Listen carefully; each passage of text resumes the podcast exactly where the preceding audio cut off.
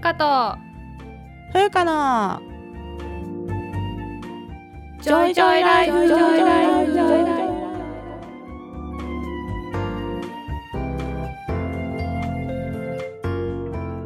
この番組ではゆかとふうか2人の女医が日々の暮らしや仕事にまつわる小話などざっくばらんな日常トークをお届けします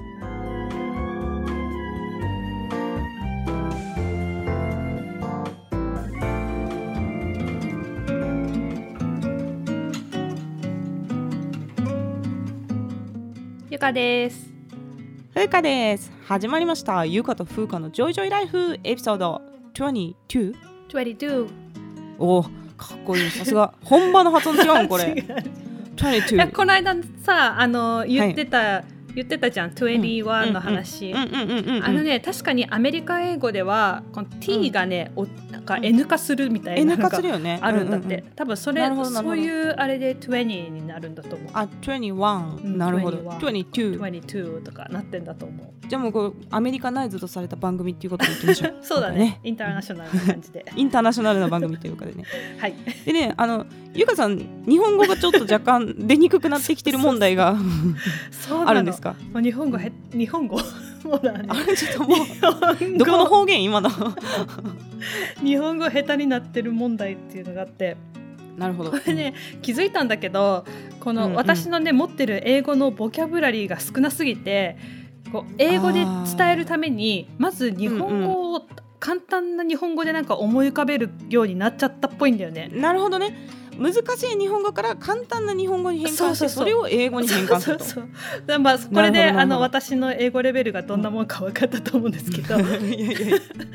本当はねうん英語で考えて英語でそのまま喋りたいんだけどなんかなかなかそういかなくて、で、うんうん。割とさ日本語を使ってる時日本にいる時は、うんうんうん。もう割と難しいことをずっと考えてたから難しい言葉がどんどん出てきてたんだよね、うんうんいろんな学会発表とか論文作るとかでも。ね、うんうん。でその回路を働かせてると英語が全然出てこないのよ、なるほどなるほどそれに相当する、る英語とか言い回しが思いつかなくて、だから簡単なうん。英語簡単な日本語を英語にする。うん。癖がついた結果、日本語も下手になり、うん英語も別にうまくないっていう。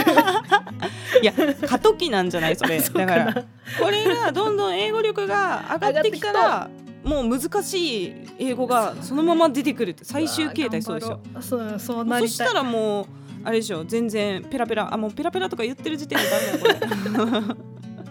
英語ペラペラの人。そうだねそうペラペ英語も日本語もペラペラな人。日本語今知識がペラペラみたいな発言になってるから。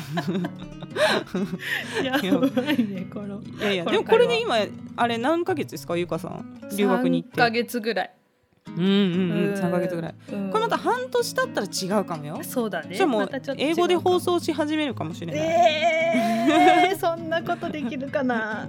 ゆかさんの英語コラムコーナーとか 作ってもいいですけど。とめっちゃ勉強しよいやめっちゃ勉強しよう。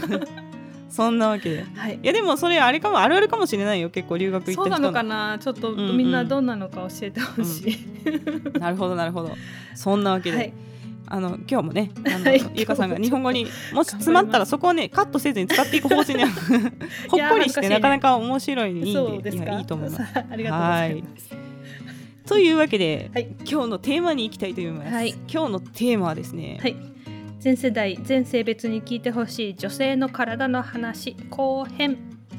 後編ということで、今日はですね、はいまあ、低用量ピルとかあれ病院の選び方とか、うんそういったところを中心に解説していきますかね。はいまだ前回を聞いてない人は前回の話から聞いてもらった方がいいかもしれない そうだね。うんうんうんうん。はいまあ月経の仕組みちょっとさらっと復習言っときますかゆかさん。月経の仕組みをさらっと復習しますと、えーうん卵の貯蔵庫である卵巣と赤ちゃんを育てる場所の子宮というのが、あの生物学的な人女性にはございましてでスムーズやな。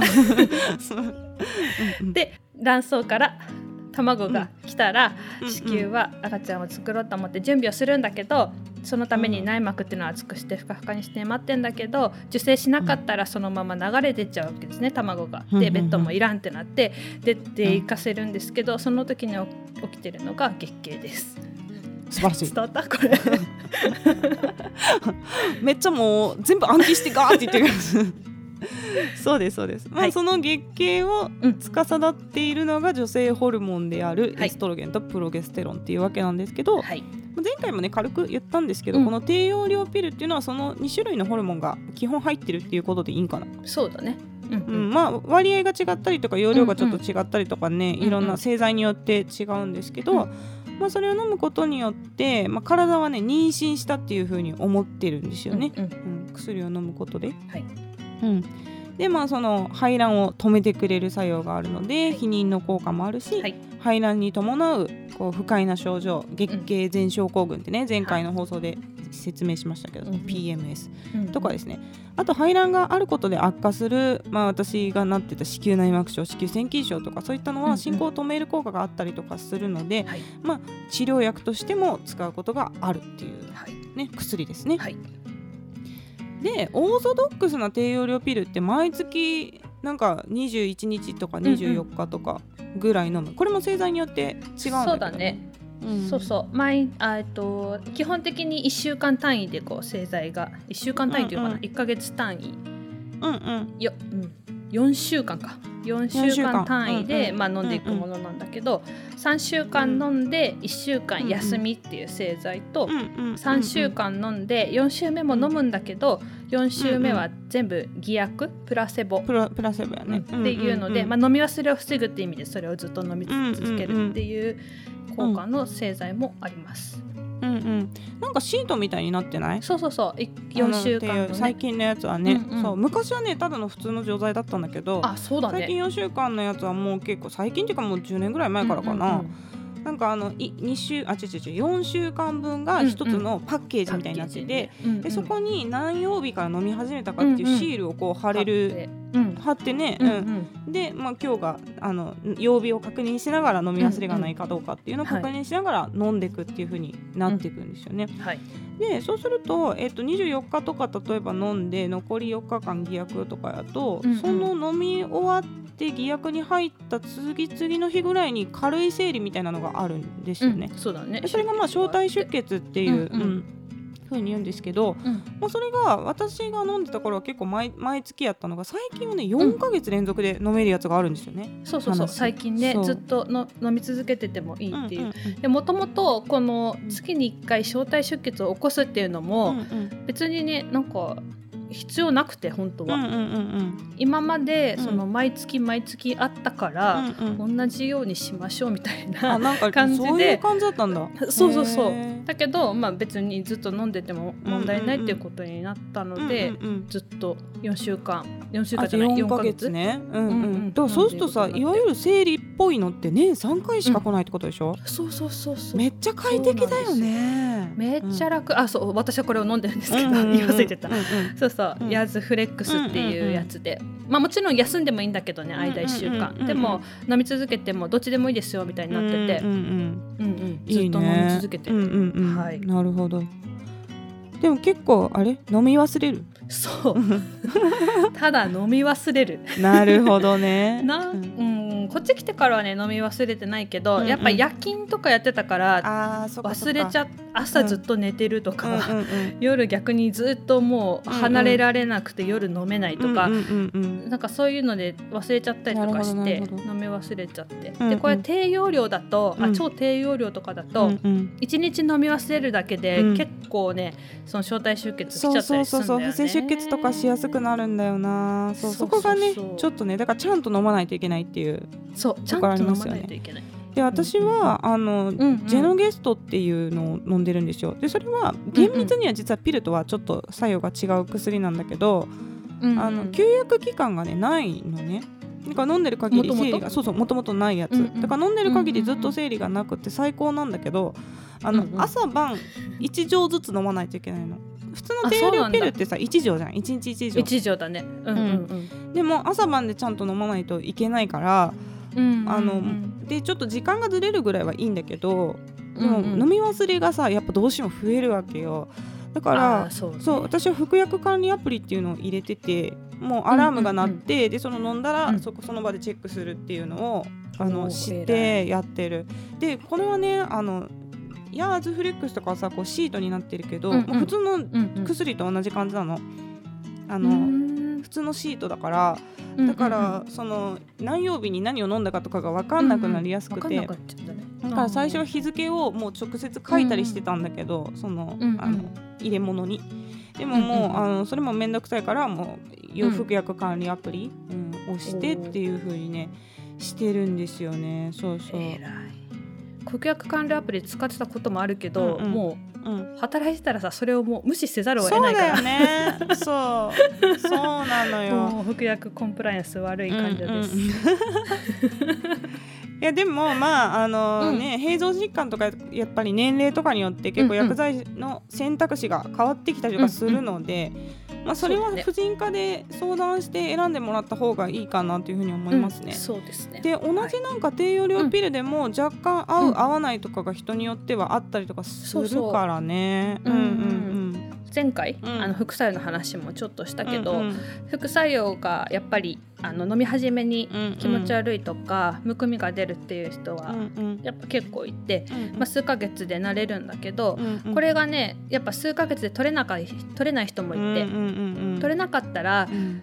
えっ、とねどっちだったかな、えっとホルモンせホルモンの種類がね微妙に違うんだって、あのナントラジオールみたいなやつあるじゃん。そういうのその種類が微妙に違うらしいのね製剤によって。うんうんうんでそれの種類を変えることで良くなる人もいるみたいだから、あの辛かったら諦めずにうんうん。合うやつが出るまで探したらいいかなとそうだね。そういうのも多分相談したら提案してくれるよね、産婦人科の先生がね。うんうん。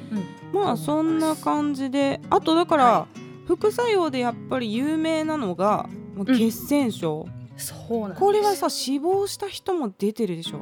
出てる、ね。脂肪例もあるので、気をつけたいところで特にもう絶対タバコとか吸ってたら飲んだらうん。ダメね、うん。だからもそう。うタバコやめて飲むのがいいと思うけど。そう。タバコやめて飲むのが一番いい、で一番いいっていうかタバコ飲んでる人タバコ飲んでるタバコを飲んだららダメです。タバコを吸う、そうそう。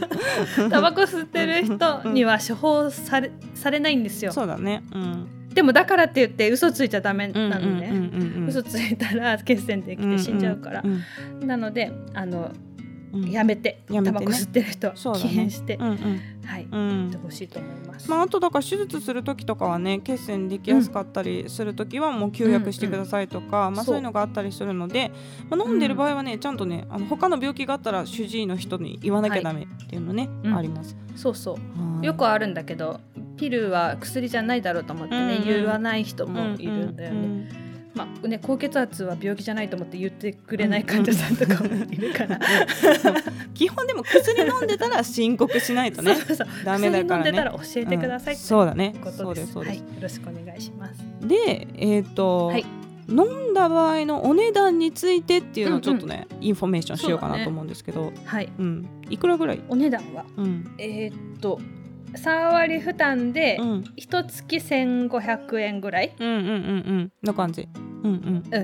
なので、まあ、3ヶ月分ずつぐらい処方してもらうことが多いので、実際薬局で払ってんのは、うん。まあ、7000円いやあれ？計算おかしいね、五六五千円とか？いや5000 4 5千円ぐらい。だね。うんうんうん。そうだね、うんうん。ぐらいっていう感じなんよね。ぐらいです。うんうんうん。はい、最近ジェネリックとかも出てるでしょ？うん、うん。そうそうあのありがたいことに最近ジェネリックが出て、これはね、えーっと3割負担で約740円めっちゃ安いね。安くなったよね。安くなった。そうだって昔だって3ヶ月で7000後半ぐらい払ってたもん私。いやそうそうそう、ねそのせいでさっき7000円が出たんだ、うんうんうん、うん、きっと。じゃあちょっとずつちょっと安くなってきてるんだね。ううん。んそれはいいことだよね。月740円だったらうんさ、うんまあナプキン代とうかん。うん。でいろんなその不快な期間とか考えたらさ、うん。うん。全然なんかペイする。うんぐらいするする、ねうん。感覚的には。額だと思うからあったらすごくいいそうですね。なるほどなるほど。私が飲んでるやつは実はちょっと高くてなんかチェのゲストってそもそももうジェネリックなんだけど、まあ、月にね、うん2300円ぐらいはかかるかなまあでもまあうんそれは私はちょっと疾患があるからなので、うんうんうん。うんだからまあ治療っていう意味でね仕方がないんですけど、うんうんその避妊目的とかあと PMS を改善する目的とかだったら、まあ、740円とかでも飲める、うん。っていうことね。なるほど、はい。わかりました、ででは何歳からどんな条件の人だったら飲めるのかっていう、はい、うん。これ実はね所長があったらもう飲めるんですよ、すごいねそう、うんうん。WHO 的には、うんうんうんうんあ世界保健機構ね。うん WHO ね。世界的にはもう10代の子でも全然飲めるっていうことそうやね。そうそう、ん。飲めるんで、まあ、日本はねなんかいろいろあってうん。所長の3ヶ月3週間？3ヶ月？3ヶ月かも。3ヶ月後？なんかそんなようなちょっと決まりがあるんだけど、うんうんなのでまあもう中高生でもうん飲める、そうだね。のでアスリートとかね、うんうん。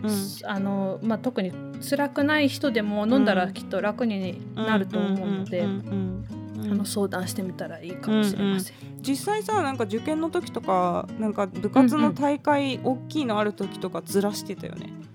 ずらしてた。あ10代の時から？10代の時から。あ本当、そうなんだ。私はそうだった。私は10代の時はずずらせるっていうことは知らなかったから、やってなかったけど、うん。国試の時はねなんか産婦人科受診してずらしたりとかはしてた。なので、ねまあ、安全にねうん。ちょっと10代だとやっぱ未成年だからうんうん。親と一緒に行かなきゃいけなかったりとかしてそれがちょっとねうんうん。ハードルある人もいるかもしれないけうんうんうんどでも全然あのこの後にお話ししますけどうん。ピルを飲むことは悪いことではないのうでん。あのぜひねそう。奥さんがいる人もいるかなお子さんいる人もいるだだろうし子供の立場でこれを多分聞いてる人はもう親にこの放送を聞いてもらったらいいと思う。確かに確かに。そうそう。確かにねうんうんうん。正解。そうだ。ねそうすればいいね。まあリスナーんさん一番20代から40代が多いので、うんうん。それねストライクゾーンというかですね、うん、皆さん適用があるゾーンかと思います。自分で判断して飲はいみ始められます。はい。というわけででこの後ね、どんなじゃあ病院を受診したらいいのかっていうそうなんですよ。話ですよ。これがねうん、ちょっと辛いところで、まあ実はハードルだったりするんだよねここがね。そうなの。ん。まどこでも産婦人科だったらどこでもいいっていうわけでもあんまりなかったりするのが残念なところでうん日本のうん。リプロダクティブヘルス生殖に関する、うん。あのこととかうん。リプロダクティブライツっていうその権利についてっていうのはすっごくね他の先進国と比較して遅れてて。そうだね。意識がね。うん。そうなの、この低用量ピルがうん。承認されるまでに40年かかってんですよ。なんで？40年。ひどいバね。イアグラは3ヶ月だよ。しかもさバイアグラは別に意味わかんなくない辛いわけじゃない？辛い辛いってそれな悩んでる人がいたらそうかもしれないからあれだけど。そうだそうだ。痛いとかじゃないやん。まあそれ精神的な痛みあるんかもしれんけどさ。ううん。んで患者としてはさ絶対、うん。さこっちの方が多いわけじゃん、まあね。みんなにあるんだよ。そうだね。女性うみんなにあるから。うんうんね、うんうん。でまあでもあの他のね、うん。歴代の産婦人科の先生方の努力のおかげで、うんうんうん。やっと承認されて、うん。薬価もどんどん下がってきてっていうことにうん。なっております。うん。で何度もお話ししてますが、うん。基本的にピルは経口避妊薬、うんうん避妊薬なので、うん。産婦人科の先生でもね、うん。ピルなんてけしからんみたいな人がいるんだよね実際ね。ほんでこれ本当にいてで、うん私はあの後期研修医になる時に大学病院にね入ったっていう話をしたと思うんですけど、うん大学病院ってさ結構その稼働士のハードルが高いっていうかでしかも私は出身大学じゃない大学に行ったから、全然知り合いがいなかったのよ大学病院に。うんうんうん。だからちょっと人員の産婦人科っていうのも受診しづらいっていうのがあって、うんで研修医の頃はね自分のその所属してた病院でもらってたんだけど、まあ、それがなくなってで近くの産婦人科の医院にね、まあ、フラッと行ったの全然ろくに調べもせずにどこでももらえるんだろうと思って。そうだよ、ね。まあ、それがいけないんだけど、でそこに行ったら、まあ、そこのね、あの医師がねまた経口避妊薬は気に入らんっていう先生だったのよ。たまたまちょっと不幸なことでそこ当たってしまって。でねもう実は避妊目的で飲みたいんじゃないのかとか言ってね直接言われたの。うわでね、保険をね使ってその否認しようとしてるんだろうとか言われてねそうでいやいや違う違うもうずっと診断受けててもうその続けて飲まないといけないけど、引っ越しで来たからこうん。う来たんですよっていう説明をしてで実際にうん。そのエコーをしてもらったらもうしっかり病変があったんで、あ君うんうん本当は大変やったんやなみたいな感じですごい謝罪されたんだけど、でももうファーストタッチの印象が悪すぎて。そうだそうなんでそんなこと直接言うのみたいな。言って別にさ否認目的でもよくないって思うんだけど良い 良いと思うよ。全然いいと思う、その生殖に関することはうん。自分で決めるのことに何の問題もないじゃん、でもそれですごい腹が立ってもそこにはね行かなかったんだけど。だからね。でもさねこう私たち医者でもさ、うんうん。そういうこと言われてううんわって思うから、うんうん知らない人うが、んうんそういう知識のない人がいてそんなこと言われたらさ、すごい傷ついちゃうと思うよ。もう一生いかないぐらいの傷になると思う、ね。本当に。そう、ん。もう絶対行かないってなっちゃうじゃん。そうそうそうそう本当にやめてほしいんだけど、うん。なんかそういう、うん。あのそんなのに、うんあの当たったことがあるよって人が、もしかしたらね聞いてる人の中でいるかもしれないけど、そんな人ばかりじゃないっていうかむしろ少数派だよっていうことをお伝えしたい。そうだね、うんうんうん。だからおすすめするとしたらどんなところかっていうと、おすすめするとしたらやっぱり大きな病院の産婦人科で、若い先生がいるところがいいと。まあそういう世代だからね教育を受けてるっていうかさ、ピルをそうそうそうこう。普及させていっている世代の先生っていうのがね、うんうん。多いところがいいよねね。きっとね。うん。うん。もう今の30代の先生がいるところはもう間違いなく処方してくれると思うし、うん、あとはまあ事前に調べて、そうだね。ホームページとか見て、うん処方してますとか、ん。そういう病気の情報が書いてあるところは間違いなく処方してくれるので、そういうところを選んでいったらうんいいんじゃないかな。うん。内科のクリニックとかでもねあの、うん。たまに処方してますっていうところがあるし、うんうん。まあ、今さ、ね。コロナでこのオンライン診療とかがねあの、うんうんうん。流行ってきてるんですけどうん。まあやっぱね最初はねちゃんとねあのうん。婦人科でやっぱちゃんと診察を受けて、必要あればうんうんちゃんとエコーとかもしてもらって、うんうん病変がないかどうかっていうのはちゃんと確認した方がいいよね。んそうだね。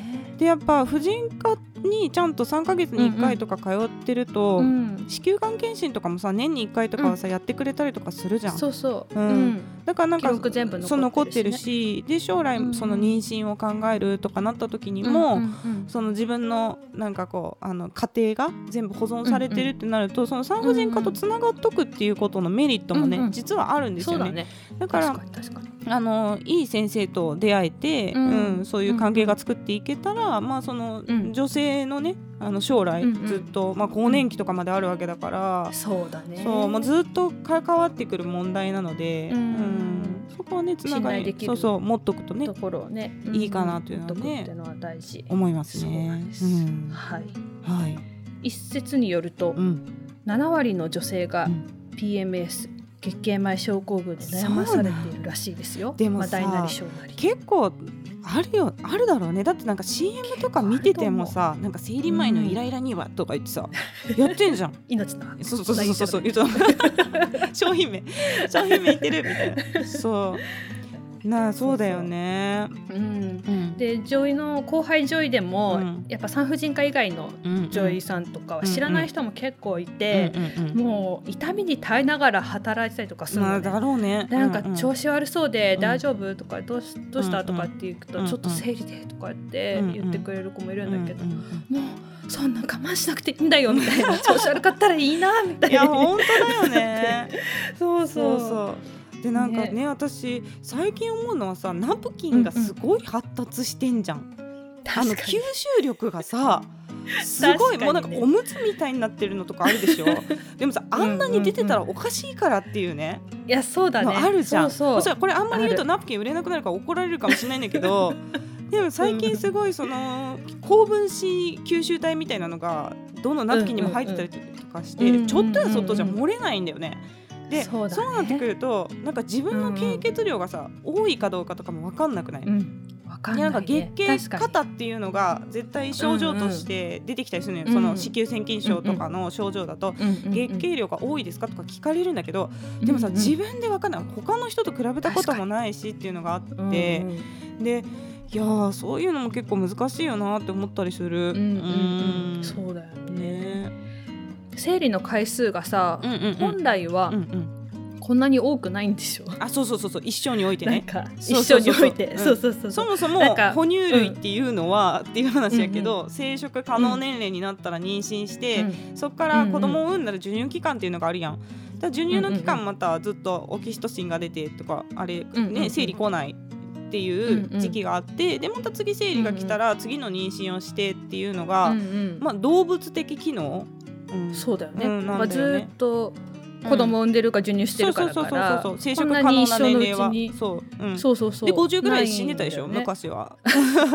そうそうそう。それこそね。そう。うん。ね。だからそのナプキンのが高機能になったらちょっとまあ値段も上がってて、うんうん。でそれがさ一生分って考えたら、うんうん。結構な値段をナプキンに使ってんだよね。うんうんうん。それを考えても、うんうん。まあまあ、ピルの方が高いかもしれないが、うんうん。いろいろな総合して考えたら、うんうん。絶対ねあの、うんうん。お得だと思いますので、そうだね。うんうんまあ、我慢せずに。うんうんうん我慢せずにやっていく、なんていうの受診してください。そうだね。だから自分で気づかないっていう場合もあるからまあその、うんうん。これね全世代全性別に聞いてほしいっていうのは、やっぱり男性でもパートナーの人とか、あと同僚の人、うんうん友達の人そういう人がもう月経でなんか辛そうだったらちょっとぜひ教えてあげてほしいしこういう情報を、そうだね。でもまあなんかあんまり踏み込んだらセクハラになるとかさそういうのもあるかもしれへんから。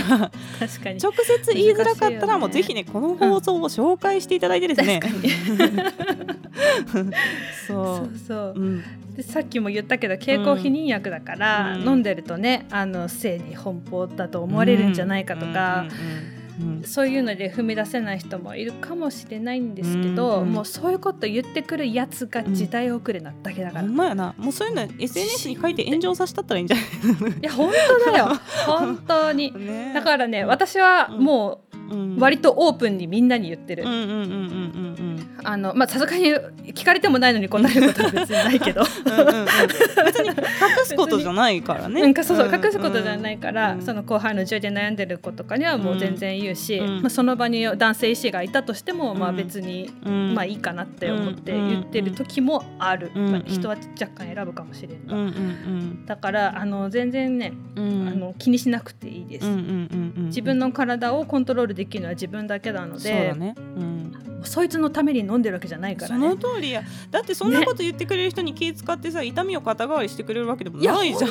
辛いの本自分当だよなんだから。この痛みをお前も味わえって思っちゃうねあの呪音が出てます。ゆらさんの呪音が出てきてます。そうだね。私は幸いあのんみんなね、周りが医師だっていうのもあって理解ある人が多かったので、うんうんあんまり嫌な思いをしたことは私はないんだけど、うんうん。まあいろいろさ話に聞聞くくとことはあるもんねそういうのね。あるもんねでそういうので判断してくるやつもいるみたいですので、うん。うん。しかし気にせずに、うんうんうん。そうだね、はい、これが言いたいことです。まあ、もっと身近にね、うん。ピルが飲めるようにっていうのはね。そうそう、ん。みんなに広めて、うん。読みやすくなっていくといいなと。うんうん。思います。なるほどなるほど。でもなんかやさぐれた気持ちになる時もうんうん。働いてて、うんうん。こんな強いこと、ん。強気に喋ってるけど、うんうんなんでピルを飲んでまでこんなに働かなければならないんだって思ってた時もある。まあ、実際私たち飲み始めた頃っていうのは金銭的な負担もねもうちょっとうん、かかってたからねお金もかかるしなーっていうのもね、うんあったりとかしましたよね。うんそうなんですよ。うんでまあただねあの、まあ、ピルのメリットばっかり、まあ、言ってきたけど、うんうん。まあ、飲みたいけど飲めないっていう人もいるだろうから、うんまあ、そういう人には子宮内避妊リングとか,、うんうんうん。なんか子宮内で黄体ホルモンなんか放そうそうそうそう、出するねミレーナってやつが、うんうん。あそうそうそう、んん。ミレーナってやつね、うん。そういうのがあったりするので、うんうん。まあ、そういう選択肢があるのも産婦人科に行かないとちょっとなかなかねそうそう。教えてもあれらえないと思うのでもなんかあれよ。子宮の形っていうかによってはちょっと入れづらかったりとかがあるらしいからちゃんと診察をまずね受けてねうんうん。相談してもらうっていうのがねいいと思います。うん。そう。うん。で実はねこの、いろんなもっといろんな方法がねなんか貼り薬とか注射とかそうそう世界にはもっといっぱいあるんだけど、うんうん CDC CDC ってなんだ？CDC、うんうん。あのアメリカのね、うんうんうん。大きな医薬品のところうんうんうんの省庁みたいなところ、うんうんうんうん。ではたくさんいっぱい挙げられてて、うんうん世界では使われてるんだけど、うんうん。まだ日本に入日ってはね。きてるのがその3つぐらいしかない、そう。うん。ピルとうん。子宮内避妊リングとうん。ミレーナしかないのうん。で、もう本当にお遅れてるなと思って悲しい気持ちにそうだねなっておりますうん前も言ったけど、うん妊娠のタイミングとかを自分でコントロールするのも権利なので、女性の、うんうんなんかなんかあのもっと広めていろいろ自由になったらいいうんなとうん思います、うん。ただまあ妊娠を希望している人はねあの飲めないし、ね。こういったもの使えませんので、そこはまた産婦人科の先生と相談していただけたらと思います。オーケーオーケー。素晴らしい。はい、なるほど。そういうわけでですね、はい。前回と今回でこのね女性の体の月経ということをねテーマにいろいろはいお伝えしてまいりましたが、はい、次回ですね。